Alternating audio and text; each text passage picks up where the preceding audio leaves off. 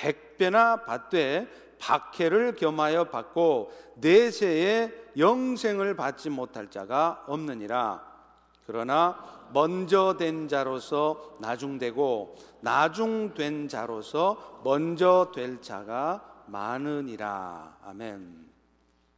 얼마 전에 무려 100살의 나이가 되었음에도 강연과 저술 활동을 왕성하게 하고 있는 한국의 김형석 교수라는 분이 100년을 살고 보니라는 책을 써서 화제가 된 적이 있습니다. 저도 대학 시절에 그분을 뵌 적이 있습니다. 이미 그때도 꽤 나이가 드셨었는데 그분이 지금도 강연을 하시고 저술 활동을 한다는 사실을 알고 저도 깜짝 놀랐습니다. 그분은 이 책에서요, 멀리 여행을 떠나기 위해서는 최소한의 짐만 챙겨야 하듯이 우리 인생 역시도 멀리 가려면 멀리 가기 위해서는 최소한 필요한 것들만 남기고 남에게 베푸는 삶을 살아야 한다. 이렇게 말씀했습니다.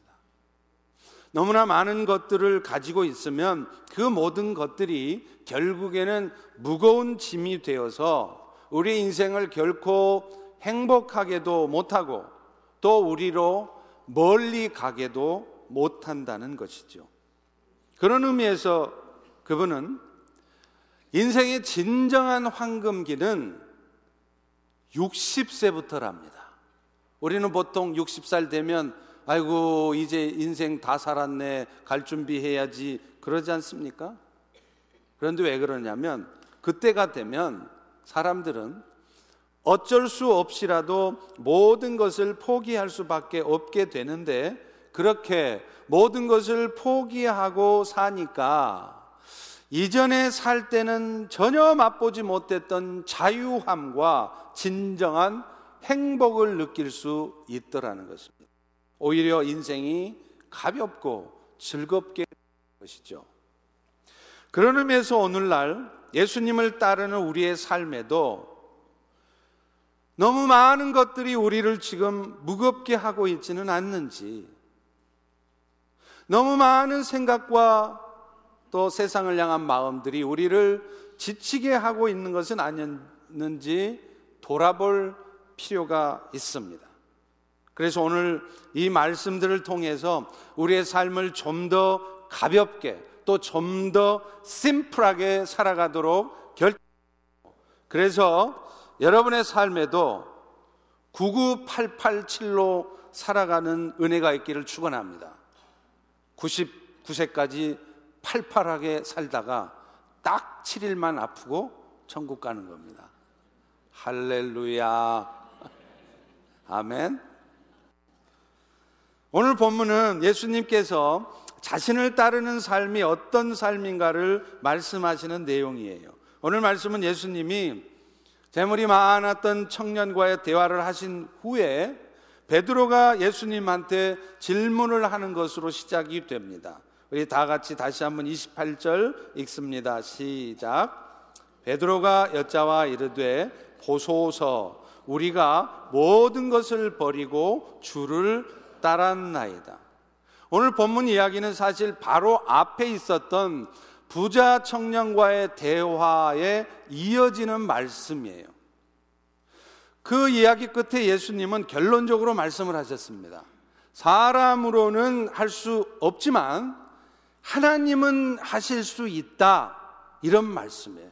이게 무슨 말이냐면 천국에 들어가는 일이 사람들이 선한 행위를 해서 가는 것이라고 한다면 부자는 절대 천국에 들어갈 수 없다는 거예요. 그런데 우리 하나님께서는 부자라 할지라도 천국에 들어갈 수 있게 하시겠다는 말씀입니다. 그것은 천국에 가는 일이 사람의 행위를 통해서 가는 것이 아니라 예수님을 통해서 베풀어 주신 십자가의 은혜를 입을 때 가능한 것이기 때문입니다. 사실 예수님께서 부자 청년에게 너 가진 재물 다 팔아서 가난한 사람들을 도와주고 그러고 나서 나를 따르라 이렇게 말씀하셨던 이유는 그 부자 청년이 그렇게 살아야 그가 천국에 갈 수 있기 때문이 아니었어요. 천국은 선한 행위를 통해 들어갈 수 있는 곳이라는 생각을 여전히 갖고 있는 그 부자 청년을 깨우쳐 주려고 그 생각이 잘못된 생각임을 깨우쳐 주려고 하신 말씀이었어요. 자기 스스로 한계를 느끼게 해주고 싶었던 거죠. 그런데 아니나 다를까 이 부자 청년은 그런 예수님의 의도를 깨닫지 못하다 보니까 그저 자신이 갖고 있는 그 재물만 아까워서 근심하다가 결국은 예수님을 따르지 못하고 돌아갔던 것입니다. 그런데 바로 이런 상황에서 베드로는 의기양양 주님한테 말씀을 하는 거예요. 자신들은 그 부자 청년하고는 다르게 모든 것을 버리고 예수님 당신 쫓았습니다. 이렇게 생각하는 거죠. 여기서 보소서라고 하는 단어는 헬라어로 이두라는 단어인데요. 뭔가 그 다음 말에 주목하게 하고 싶을 때 이 단어를 써요. 그런데 그 베드로가 정말 주목하고 싶은 말이 뭐였습니까? 우리가 모든 것을 버리고 주를 따랐습니다. 하는 이 말이에요. 사실 그렇습니다. 제자들은 자기의 것을 버리고 예수님을 따라 나섰던 사람들이죠. 따라서 베드로는 앞에 나온 부자 청년하고는 다른 자신들의 모습에 대해서 지금 예수님은 어떻게 생각하고 계시는지 예수님 저희들은 이만하면 천국 갈 수 있는 거지요? 이런 생각 가운데 지금 질문을 던지는 것입니다. 그런데 이에 대한 예수님의 대답은 의외 없어요. 앞에 얘기를 통해서 보면 지금 베드로의 생각은 분명히 잘못된 생각임이 틀림없습니다. 베드로와 제자들 역시 부자 청년의 생각처럼 뭔가 대단한 일을 해야 착하게 살아야 천국에 들어갈 수 있다고 여전히 생각하고 있는 것이죠. 실제로 같은 이야기를 쓰고 있는 마가복음 마태복음 19장 27절에 보면 베드로는 이 말을 한 후에 예수님한테 이런 질문을 첨가해요. 그러니 우리는 우리 것을 버렸으니 그런 우리는 무엇을 얻을 수 있습니까? 자, 그렇다면 예수님은 그런 베드로 생각이 틀렸음을 밝혀 주어야 했습니다. 그런데 의외로 예수님은 다른 말씀을 하세요. 오히려 베드로의 말에 어느 정도는 동조하는 듯한 말씀을 하시는 것이죠. 다 같이 29절 30절을 같이 읽어 봅니다. 시작. 예수께서 이르시되 내가 진실로 너희에게 이르는데 나와 복음을 위해서 집이나 형제나 자매나 어머니나 아버지나 자식이나 전토를 벌인 자는 현세에 있어 집과 형제와 자매와 어머니와 자식과 전토를 백배나 받되 박해를 겸하여 받고 내세에 영생을 받지 못할 자가 없느니라.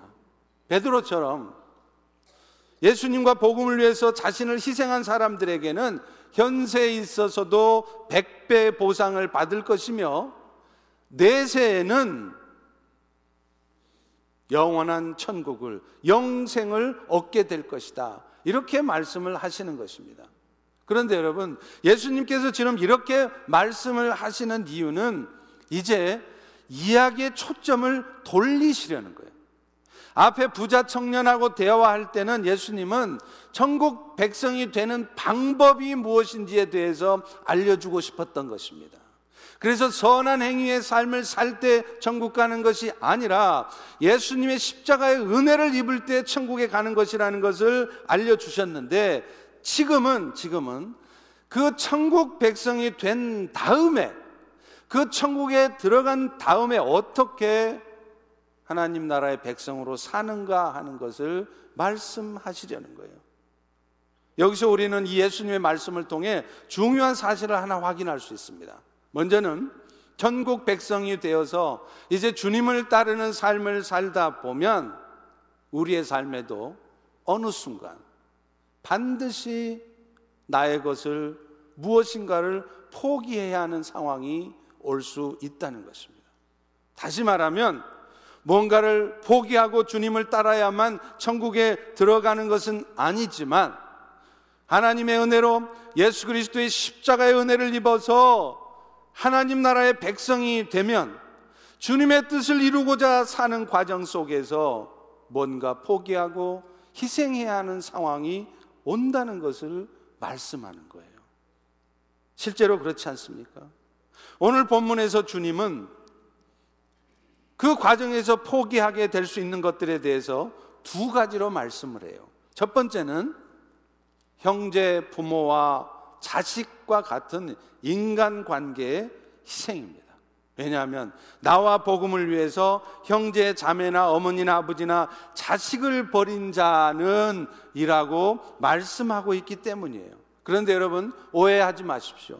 이 말씀은 예수님을 따르려면 가정도 파괴시켜야 된다. 가정도 중요한 것이 아니다. 이렇게 말하는 것이 아닙니다. 주의 뜻을 이루고자 주님을 따르다 보면 인간관계를 희생하고 심지어는 가정을 희생해야 할 때도 있음을 말하는 것입니다. 디모데후서 2장 4절에 보면요. 예수님을 따르는 그리스도의 군사들이 지켜야 할 규율, 룰에 대해서 말해요. 그런데 그 룰 중에는 자기의 사적인 삶에 얽매여서는 안 된다는 말씀이 나와요. 병사로 복무하는 자는 자기 생활에 얽매이는 자가 하나도 없으니 이것은 병사로 모집한 사람을 기쁘게 하려 하는 것이라. 여러분 생각해 보십시오. 여러분이 만약에 병사로 부름을 받아서 전쟁터에 나가 있는데 부모가 아프다고 아들이 자식이 너무 보고 싶다고 여러분이 여러분의 자리를 이탈을 하게 되면 전쟁은 어떻게 되겠습니까? 그 전쟁은 보나마나 지는 것입니다. 따라서 그리스도의 군사로 부름받은 사람은 사적인 생활에 지나치게 얽매이지 않아야 되고 그것이 설사 가정이라 할지라도 때로는 희생해야 할 때가 있다는 것을 알아야 한다는 것입니다. 말씀드린 것처럼 이 말은 가정이 소중하지 않고 오직 교회나 하나님의 나라만 중요하다고 말하는 것은 아닙니다. 그런 생각은 오히려 위험한 생각입니다. 이게 바로 이원론적인 사고 방식이에요. 교회에 와서 하는 일은 주의 일이고 직장이나 가정에서 열심히 일하는 것은 세상 일이라고 생각하는 거 이게 잘못된 생각이에요. 이원론적 사고입니다. 여러분 사실 교회에 와서 일을 해도요. 나의 이름을 위해서 일한다면 그래서 내가 뭔가 높아지고 인정받기 위해서 일했는데 성도들이 목사님이 나를 알아주지 않는다고 그래서 그것 때문에 시험 들고 있다면 그것은 여러분은 지금 교회에 와서 일하고 있지만 주의 일이 아니라 세상 일을 하고 있는 것입니다.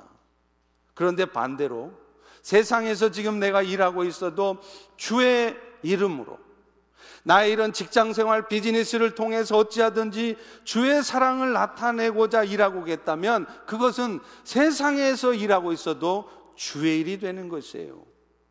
승진하기 위해서가 아니라 돈 많이 벌어서 우리 식구들 행복하게 만들어주고 싶어서가 아니라 나를 통해 그리스도의 이름을 그리스도의 사랑을 나타내기 위해서 여러분들이 직장에서 맡은 바 직무에 충실하고 보스가 보든지 안 보든지 상관없이 어영부영 요령 피우지 않고 맡은 바 직무에 충실하고 있다면 또 여러분이 열심히 비즈니스에 임하고 있다면 여러분은 지금 주의 일을 하고 있는 것입니다. 그렇기 때문에 가정을 잘 지키고 직장 생활 충실히 하는 것, 이건 역시 주님을 잘 섬기는 것이며 신앙 생활 잘 하는 것입니다. 그런데, 그런데 항상 그렇지는 않다는 거예요. 항상 가정만, 직장만 지켜야 하는 것은 아니라는 것, 이것 또한 기억해야 됩니다. 어떤 경우는요, 가정도 포기해야 되고, 그 가정을 포기하면서까지 주의 뜻을 따라야 될 상황이 있기 때문이에요. 여러분 만약에 어떤 이유에서라도 가정은 절대로 희생당해서는 안 되는 것이라면 예수님은요 오늘 본문과 같은 말씀을 하시면 안 되는 것이었습니다. 나와 복음을 위해서 형제나 자매나 아버지나 자식을 버린 자는 이런 말조차 하면 안 되는 것이죠. 제가 부교육자 시절에 저희 담임 목사님은요, 그런 부분에서 아주 철저한 분이셨어요. 하루는 저랑 같이 일하던 다른 부목사님이 교회에 중요한 행사가 있는데 출근을 안 했습니다. 알고 보니까 아이가 아파서 아이를 병원에 데려가느라고 그런 것이었어요. 그런데 이 사실을 안 목사님이 그 젊은 부목사님을 막 나무래시는 거예요. 하나님의 일로 부름받은 주의 종이 가정일에 매여갖고 어떻게 주의 일을 할 수 있겠느냐 그러면서 막 나무라시는데 저도 그 당시에 젊은 나이여서 어린애들이 있었지 않습니까? 그러니까 제 마음속으로도 말은 안 했지만 그런 담임 목사님이 많이 섭섭했습니다. 심지어는 우리 지금 목사님 가정이 교회 출발이라는 사실도 알지 못하는 그런 잘못된 생각을 갖고 있는 목사님이다. 이런 생각까지 했었어요. 그런데 이제 제가 20년 넘게 목회를 하고 그리스도의 은혜를 깊이 깨달다 보니까 그 당시에 저의 생각이나 태도가 오히려 잘못된 것이었다는 것을 알았습니다. 여러분, 분명 우리에게 가정은 소중합니다. 그러나 그렇게 소중한 가정이라도 우리를 구원하신 예수님보다 오늘도 어제나 오늘이나 동일하게 여전히 우리를 사랑하시며 우리를 지켜보고 계시는 그 하나님 나라보다 앞설 수는 없습니다. 예수님은 우리를 위해서 하늘 보좌를 버리시고 이 땅에 오셨어요. 멸시 천세 다 받으시면서 여러분은 그 중에 10분의 1만 받아도 금방 시험 들고 금방 다 포기할 그 고통을 다 받으시고 우리를 위해서 십자가에 죽으셨습니다. 그런데 우리는 그런데 우리는 너무 쉽게 가정을 핑계 삼아 예수님의 핏값으로 얻은 하나님의 나라를 포기합니다. 예수님은 말씀하십니다.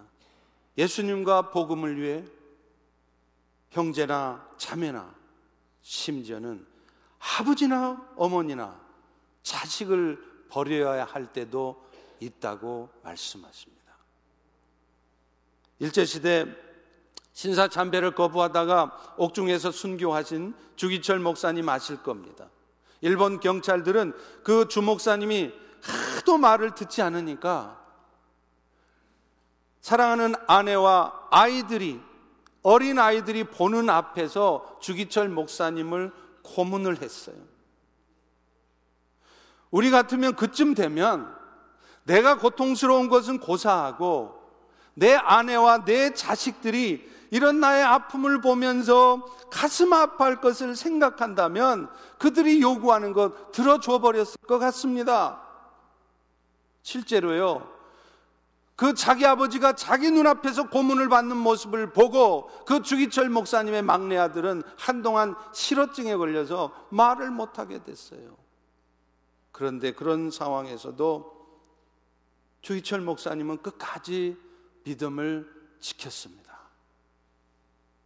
심지어 일본 경찰들이 그분의 마음을 회유, 회유하려고 잠시 풀어줬어요. 가족들 좀 만나고 하면 좀 마음이 달라질까 싶어서. 그런데 그분은 사랑하는 아내, 또 그렇게도 보고 싶은 아이들이 있는 집은 들리지도 않고 감옥에서 풀려나자마자 교회로 가셨습니다.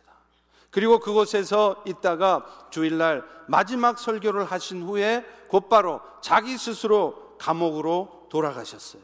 그때 한 설교가 그 유명한 일사각오입니다. 죽음을 무릅쓰고 믿음을 지키라는 내용이죠. 그분은 설교를 통해서가 아니라 말로가 아니라 자신의 삶을 통해서 믿음은 어떤 고통과 희생을 치르고서라도 심지어 가정을 희생해서라도 지켜내야 되는 소중한 것임을 말씀하셨습니다. 그런 그분의 이야기가 오늘날 우리 그리스도인들을 얼마나 부끄럽게 합니까? 또 얼마나 우리는 이 이야기들을 들으면서 도전을 받고 아 나도 이렇게 이렇게 살면 안 되겠구나 하고 새로운 삶을 각오하게 됩니까? 여러분 바로 이것이 오늘 우리에게도 주기철 목사님 정도는 아니어도 주를 위해서 희생과 헌신을 결단해야 될 때가 있는 이유인 것입니다. 여러분, 우리의 자녀들에게 돈과 세상을 물려주려 하지 마시기 바랍니다. 신앙을 목숨보다 더 소중하게 여기는 믿음의 유산을 여러분, 여러분 자녀들에게 물려줄 수 있기를 바랍니다. 그럴 때 여러분의 자녀들도 그런 믿음을 소중하게 여기는 그런 여러분의 모습을 보면서 아, 나도 세상 살아가면서 믿음을 귀하게 여기고 살아가야 되겠구나. 그리고 그렇게 살다 보면 마침내 하나님께 사십니다.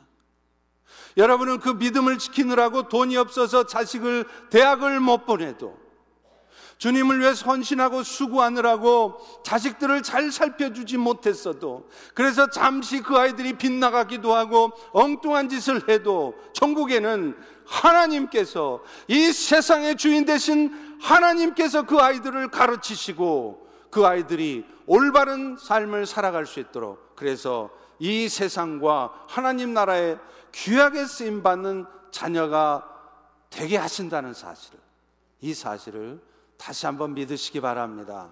믿으시기 바랍니다. 이런 신앙의 유산을 물려주는 우리 모두가 되기를 간절히 소망합니다. 두 번째로 예수님은요, 주님과 복음을 위해서 자신의 재물을 희생해야 할 때도 있음을 말씀해요. 그런데 사실 오늘 본문 마가복음에는 나오는 이 전토라는 단어를요, 누가복음에서는 쓰고 있지 않아요. 이 전토라는 게 모든 토지라는 말을 말하는 게 아니고 밭전자입니다. 그래서 땅을 얘기하는 것이죠. 그런데 누가복음은 이 전토를 언급하지 않은 이유는 주를 따르다 보면 가정은 좀 희생해도 재물은 희생하지 않아도 된다는 것이 아니라 아마도 누가는 베드로가 어부이기 때문에 토지를 포기할 이유는 없을 것이라 생각을 했을 것 같습니다. 그리고 누가는 베드로가 결혼한 사람이라는 것을 알았기 때문에 대신에 아내를 추가했습니다. 실제로 베드로는 예수님을 따라다니면서 아내를 데리고 다니지 않았습니다. 분명히 결혼한 사람이었는데요.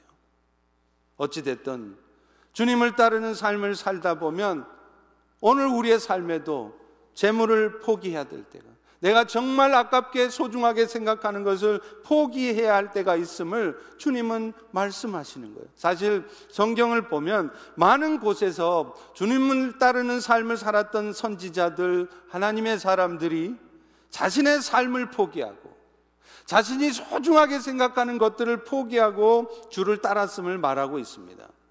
예수님께서도 제자들을 부르실 때 그랬죠. 누가복음 9장 61절 62절에 보면 또 다른 사람이 이르되 주여 내가 주를 따르겠나이다. 많은 나로 먼저 내 가족들한테 작별 인사 좀 하고 오게 해 주세요. 그런데 예수께서 이르시되 손에 쟁기를 잡고 뒤를 돌아보는 자는 하나님 나라에 합당하지 않다.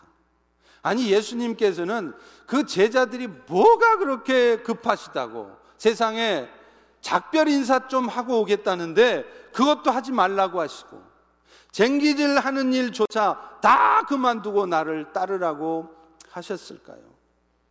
여러분 지금도 아프리카든 아시아든 선교지에는 평생을 헌신하고 사는 많은 선교사들이 있습니다. 우리는 1년에 한 번, 아니, 평생에 한 번 가는 단기 선교조차도 휴가가 없다고, 안 된다고, 돈이 없다고 망설이고 주저하고 있는데 그분들은 1년에 한 번이 아니라 평생을 선교지에서 헌신하며 살아가고 있습니다. 그분들 중에는 의사도 있고요, 법률가도 있습니다. 어쩌면 그냥 이 땅에 남아서 적당히 우리들처럼 주를 섬기며 살 수도 있을 텐데 왜 그들은 굳이 굳이 모든 평안한 삶을 포기하고 그 땅으로 가셨을까요? 생각해 보셨습니까? 주께서 우리를 위해 희생하신 사랑이 얼마나 큰 것인지 그리고 그 사랑으로 말미암아 우리가 받은 그 영생의 축복, 영원한 나라의 축복이 얼마나 값어치 있는 것인지를 그분들은 잘 알고 있기 때문일 것입니다. 지금도 그분들은 더위와 싸우든 추위와 싸우든 힘든 삶을 살고 있을 거예요. 우리는 예배 드리다가 조금만 추워도 왜 히터가 안 나오냐? 조금만 더워도 왜 AC가 안 되느냐? 불평하는데. 무슬림 지역이나 힌두권에서는요, 공산권에서는 그야말로 생명을 담보하고 선교하고 계세요. 그런데 그분들에게는 동일한 마음이 있습니다. 사랑에 빚진 마음입니다. 사실 영원한 천국은 이 세상에 어떤 재물을 가지고도 살 수 없습니다. 여러분, 삼성의 이건희 회장이 죽으면 천국 갈까요? 안 됩니다. 수천억 불로도 안 됩니다. 대통령의 권력을 가지고도 들어갈 수 없습니다. 심지어는 우리의 선한 노력을 통해서도 갈 수 없습니다. 그런데 그곳을 하나님께서는 아들 독생자 예수의 십자가의 희생을 통해서 우리에게 희생하셨습니다. 그래서 고린도후서 5장 13절과 4절에도 이렇게 말씀해요. 우리가 만일 미쳤어도 하나님을 위해서 미친 것이고 너희를 위한 것이니 그리스도의 사랑이 그리스도의 사랑이 우리를 강권하시는 도다. 할렐루야. 그런데 사실 주님께서 우리의 삶에 포기해야 될 것들을 포기하게 하실 때 우리 역시도 주님의 제자들처럼 많은 믿음의 선배들처럼 기꺼이 한 번쯤 포기해 봐야 할 필요가 있습니다. 분명히 또 다른 이유가 있습니다. 천국은 우리의 전부를 포기해서라도 얻어야 할 것이기에 당연히 그렇게도 해야 되지만 또 그렇게 우리의 것을 포기할 때 주께서는 그 과정을 통해서 우리에게 몇 배를 갚아주시고 또 우리의 삶의 전부를 책임지신다는 것, 이것을 경험해 보기 위해서도 여러분 인생에 한두 번쯤은 여러분이 정말 소중하게 생각하는 것, 내 인생의 전부라고 생각하는 것을 포기해 볼 필요가 있습니다. 과연 그럴 때 주님이 여러분의 삶을 어떻게 책임지시는가를 보라는 것이에요. 경험하시라는 것입니다. 열왕기상 17장 3절 4절에 보면요. 여호와께서 엘리야에게 명령하시잖아요. 너는 여기서 떠나 요단 앞 그리 시냇가에 숨고 그 시냇물 마셔라. 아니 어느 날 갑자기 모든 삶의 터전들을 다 뒤로 하고 다 버려두고 그리 시냇가로 가래요. 그런데 그 그리 시냇가라는 곳은 먹을 것 없습니다. 자신을 도와줄 사람 없습니다. 심지어는 구원해야 될 영혼조차 없는 곳이에요. 그런데 그런 곳에 갑자기 모든 것을 다 포기하고 떠나라고 할 때 엘리야는 얼마나 황당했겠습니까? 그런데 그렇게 명령하신 이유가 있었습니다. 그 마지막 말씀이 답이에요. 내가 까마귀들에게 명령하여 거기서 너를 먹이게 하리라. 실제로 엘리야는 그렇게 다 포기하고 갔어도 가면 이제 꼼짝없이 굶어 죽을 줄 알았어도 하나님은 까마귀를 통해서 그를 먹이셨던 거예요. 그리고 나중에 하나님은 그 엘리야를 또 다른 훈련을 위해서 사르밧 과부가 있는 곳으로 가게 하셨습니다. 그리고 그곳에 가서 이 엘리야 선지자에게 담대하게 하나님의 말씀을 전하라고 그래요. 그런데 하나님께서 사르밧 과부에게 전하라고 한 말씀이 그것이 사람으로서는 도저히 말할 수 없는 너무나 몰상식하고 파렴치한 말이었어요. 그런데 그 말을 사르밧 과부한테 하라는 거예요. 그 말이 무슨 말이냐면 그 사르밧 과부는 먹을 게 없어서 이제 마지막 남은 최후의 만찬 식사하고 아들과 함께 깨끗이 죽으려고 그랬어요. 그런데 이제 먹을 것 없어서 자살하려고 하는 그 과부에게 하나님은 엘리야 선지자한테 뭐라 그러냐면 열왕기상 17장 13, 14절에 나옵니다. 엘리야가 이르되 두려워하지 말고 가서 네 말대로 하려니와 이 말이 무슨 말이에요? 가서 죽으라 이 말이에요. 그런데 먼저 그 남은 음식을 가지고 나를 위해서 작은 떡 한 개를 만들고 내게로 가져오고 그 후에 너와 네 아들을 위해서 하라는. 그런데 그 다음 말이 중요해요. 그리하면 여호와가 그 통에 가루가 떨어지지 않고 그 병의 기름이 없어지지 않게 하리라. 그러니 죽을 때 죽더라도 나한테 먼저 밥 좀 해주고 죽으라는 거예요. 여러분, 저 같으면 저 같으면 이런 말 못합니다. 미국 이민 와서 죽도록 고생하고 힘들게 힘들게 살아가는 먹을 것 없는 가정 가서 집사님 많이 힘드시죠? 그래도 돌아가실 때 돌아가시고 힘드시더라도 먼저 저를 위해서 밥 한 상 정도는 차려 놓으셔야죠. 저 이런 말 못 하겠습니다. 그런데 하나님은 엘리야한테 가서 그런 말 하래요. 그런데 또 엘리야는 또 그 말을 해요? 여러분, 엘리야는 도대체 어떤 마음으로 이 말을 할 수 있었을까요? 그는 분명히 경험한 것입니다. 그리 시내가로 갔더니 다 포기하고 하나님의 말씀에 순종해서 갔더니 하나님이 까마귀를 통해서 자기를 먹이신 것을 그는 경험한 거예요. 그러니 그는 이 사르밧 과부한테도 과감하게 이런 얘기를 할 수 있는 것입니다. 마찬가지입니다. 저는 오늘 여러분들에게 과감하게 저의 삶의 경험을 통해서 이 하나님의 말씀에 근거해서 여러분에게 말씀드릴 수 있습니다. 여러분도 엘리야처럼 또 베드로처럼 여러분의 것을 포기해 보십시오. 여러분이 정말 아깝게 생각하고 그래서 이거 없으면 나는 죽는다고 생각하는 것까지라도 주를 위해서 내려놔 보십시오. 하나님께서 여러분을 어떻게 책임지신가를 경험해 보십시오. 여러분의 인생이 완전히 달라질 것입니다. 오늘 본문 말씀도 그것을 증거하고 있지 않습니까? 오늘 본문 30절 말씀을 다시 한번 읽어 보시죠. 시작.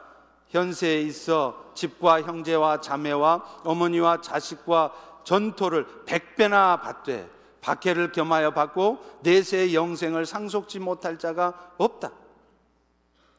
내세뿐만 아니라 그렇게 하면 하늘나라 가서 상급 받는 거 다 알잖아요? 그런데 성경은 뭐라 그러냐면 이 땅에 사는 동안에도 백배를 보상받는데요. 저의 경우에도 자주 경험했습니다.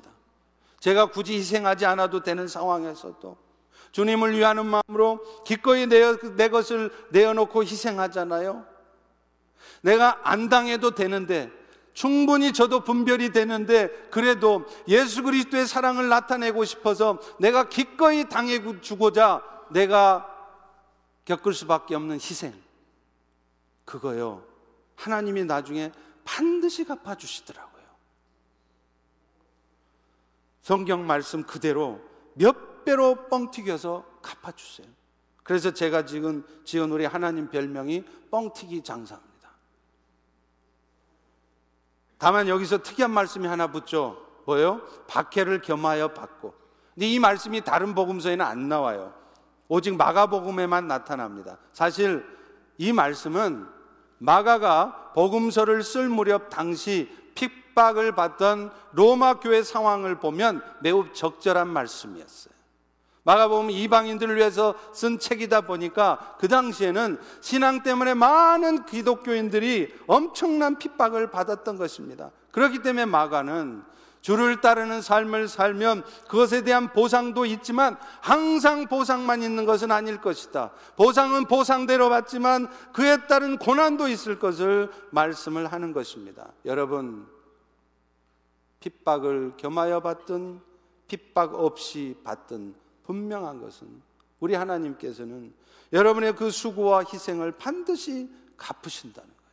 그것도 이 땅에서도 갚으신다고 말씀하십니다. 그런데 무엇보다도 그렇게 우리의 것을 내어놓을 때 우리가 받는 가장 큰 보상은 내세의 영생을 담보받는 것입니다. 사실 여러분 예수 그리스도를 믿는 믿음이 없는 사람이라면요. 주님의 이름으로 하는 일에 자신의 물질을 드리고 생명까지 드리는 일은 절대로 없습니다. 예수 안 믿는 사람인데 어떤 사람이 자기의 물질을 들여서 예배당을 짓고 하나님 나라의 일에 자기의 물질을 내겠습니까? 만약 누군가가 그렇게 하고 있다면 그분은 틀림없이 예수 그리스도의 은혜를 입고 있는 자입니다. 분명히 그 안에 그리스도의 영이 있는 자입니다. 그러니 그런 사람들에게는 영생이 이미 보장된 것이나 다름없다는 것이죠. 그래서 마가도 주와 복음을 위해서 전토나 재산을 버린 자는 내세 영생을 상속지 못할 자가 없다라고 말씀을 하는 것입니다. 사실 주님 때문에 가족을 잃고 부모를 잃고 난 다음에 보상을 받은들 그게 무슨 위로가 되겠어요? 욥도 그러지 않습니까? 욥도 어느 날 하루아침에 재산 다 잃고 자식 다 죽었습니다. 그래도 욥기 마지막에 보면 하나님이 욥에게 갑절로 갚아줬대요. 재산 갑절된 거는 괜찮아요. 그런데 자식을 갑절로 갚아준들 그게 무슨 의미가 있습니까? 여러분 자식 하나 있는 놈 그게 주를 위한 일에 헌신하다가 보니까 사고로 그 자식이 죽었는데 하나님께서 그 자식 대신에 열명의 자식을 준다 한들 그 한 명의 자식 잃은 슬픔이 사라집니까? 아마 죽는 날까지 평생 그 아들 잃은 슬픔은 지고 갈 겁니다. 이 말이 무슨 말이에요? 주께서 우리의 것을 내어놓을 때 주께서 우리에게 백배를 이 땅에 보상을 해줘도 그것은 진정한 보상이 아니라는 거예요. 그것이 우리에게 진정한 위로와 만족과 기쁨을 주는 것이 아니라는 것입니다. 진정한 보상은 예수 그리스도로 말미암아 주어지는 저 영원한 나라에 대한 삶인 것입니다. 내세 영생을 보장받지 못할 자가 없느니라. 이것이 이것이 가장 큰 보상입니다. 마가는요, 이어서 우리가 이렇게 우리의 것을 희생하고 헌신하고 내어놓을 때 또 하나 하나님 주신 축복이 있는데 그게 뭐냐면 나중 된 자가 먼저 되는 축복이 있다는 거예요. 오늘 본문 말씀 31절 같이 한번 읽어볼까요? 시작. 그러나 먼저 된 자로서 나중되고 나중된 자로서 먼저 될 자가 있느니라. 실제로 우리 중에는 아주 어려서부터 부모님 따라 신앙생활 하는 사람들이 있습니다. 그런 분들을 우리가 뭐라고 부르죠? 모태신앙. 그죠? 그래서 우리는 모태신앙인들을 보면 아주 어려서부터 어머니 손 붙잡고 신앙생활 했으니까 죽은 다음에 천국 가면 하늘의 상금 많을 거라 생각합니다. 그런데 우리는 이 모태 신앙이라는 말을 종종 또 뭐라고 부르죠? 못해 신앙이라고도 부릅니다. 이런저런 핑계대면서 구원의 은혜를 기억하고 내 것을 희생하면서까지 주를 위해서 섬기는 삶은 살지 않고 자꾸만 이 핑계 저 핑계 대면서 요리조리 빠져나가면서 자기만을 위해서 사는 사람들. 다시 말하면 구원의 확신 가운데 열정적으로 주님을 섬기는 것이 아니라 오히려 미적지근한 신앙생활을 하는 경우가 모태신앙인 경우에 많기 때문에 이 말을 비유적으로 한 것입니다. 그런데 반대로 부모님으로부터 신앙을 물려받지 못했지만 당대 예수님을 믿고 신앙생활을 하게 되었지만 인생의 큰 위기 속에서 엄청난 과정을 통해서 예수를 믿는 사람들은 인생이 전혀 다릅니다. 사실은 저만 해도 그렇습니다. 거의 죽음의 문턱 앞에 가서 예수님을 만나다 보니까 새 생명을 얻은 후에는요, 눈에 뵈는 게 없더라고요. 그래서 예수 믿은 지 얼마 안 돼서 1년 반 만에 신학교를 갔습니다. 하나님이 살아계시고 예수님의 십자가의 은혜가 너무나 큰데 그리고 무엇보다도 이 땅의 삶이 끝나면 우리의 모든 삶이 끝나는 것이 아니라 우리에게는 영원한 나라가 기다리고 있다는 이 사실, 이 사실이 분명하다면 제가 이 땅에 남아서 해야 할 일은 너무나 뻔하더라고요. 그래서 저는 목사가 된 것입니다. 여러분, 제가 이런 삶을 살면서 오늘도 하나님, 나의 전부를 가져가도 좋습니다. 그렇게 고백할 수 있는 이유가 뭘까요? 어쩌면 그런 생명을 다투는 삶 속에서 주님을 만났기 때문인지 모릅니다. 오늘 여러분도 마찬가지입니다. 여러분이 정말 아깝게 생각하지만, 정말 포기하고 싶지 않지만, 주님을 위해서 과감하게 그것을 내려놓을 때, 여러분의 삶에 주님이 어떻게 책임지시는가를 경험해 보십시오. 그러면 여러분의 인생은 완전히 바뀔 것입니다. 그래서 나중된 여러분이 이 자리에 있는 어느 누구보다도 먼저 되는 역사가 있을 것입니다. 윤인숙 시인이 미안합니다라는 시를 썼습니다.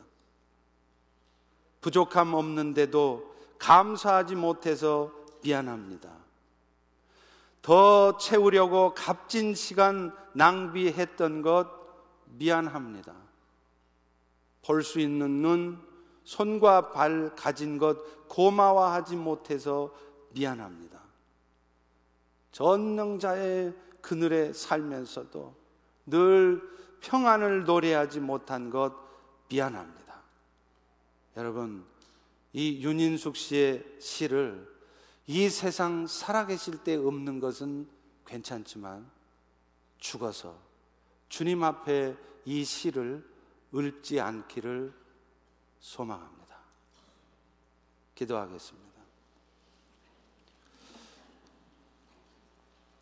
사랑의 주님, 백년을 살고 보니 인생이 아무것도 아닌데 오늘 우리는 무엇이 그렇게도 중요해서 무엇이 그렇게도 안타까워서 그렇게 아웅다웅 힘들게 살아가는지 모르겠습니다.